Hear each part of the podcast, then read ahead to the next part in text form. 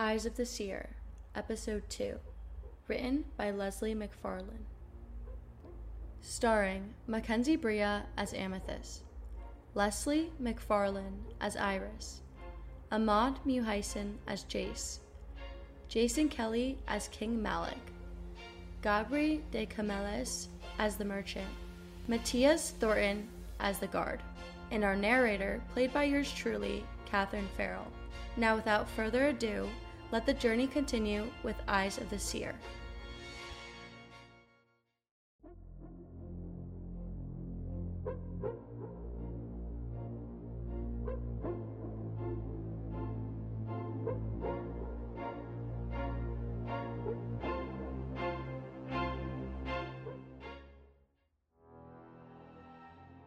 A woman is coming. A woman. What do you mean, a woman? Iris Helios was kidnapped by King Malik two years ago. She is a seer, a power that has been presumed to be extinct on planet Verdona for centuries. I see a young, beautiful woman, and she has a fiery spirit. Something is unique about her hair. How could this be? My visions never lie to me. Whoever this woman I see in my head is coming, and she's accompanied by someone.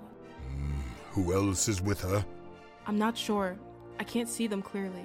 What does this woman desire from me? Wealth? Royalty? I don't know. If I find out you are keeping secrets from me, I will have you tortured.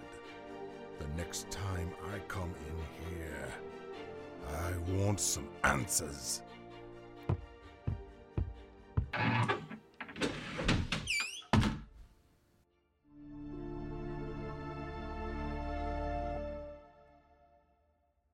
The Royal Palace. Yeah, and if you're not gonna help, then I guess this obsidian is just gonna have to go back into my.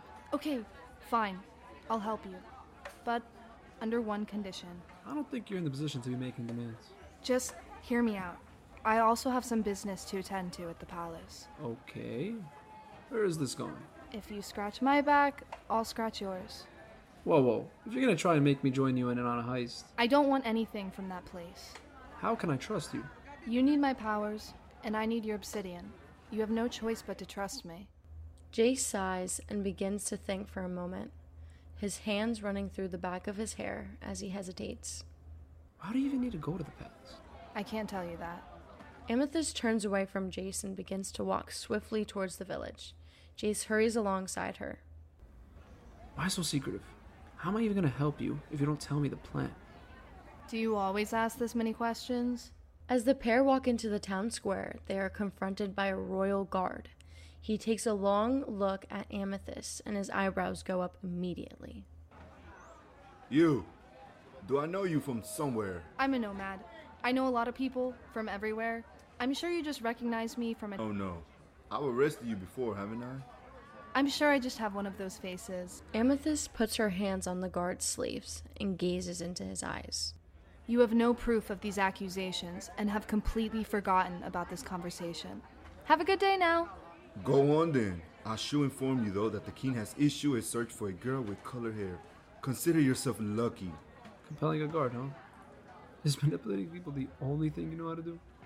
Yeah, I have no choice. There is always a choice.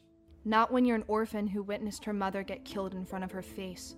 You have no idea what I've been through. Me and you are a lot more similar than you think. Really? Because I think we're nothing alike. I don't even know if my mother's alive. The king kidnapped her some time ago for her powers. So I go to sleep every night now in a dingy room under a crystal shop, looking at an old picture of what my family used to be. I have nothing. Amethyst and Jace pause for a moment, both staring into each other's eyes. They begin to relax as they come to the revelation that they share the same pain. A tear slowly rolls down Amethyst's cheek, but she quickly wipes it away before Jace can see it.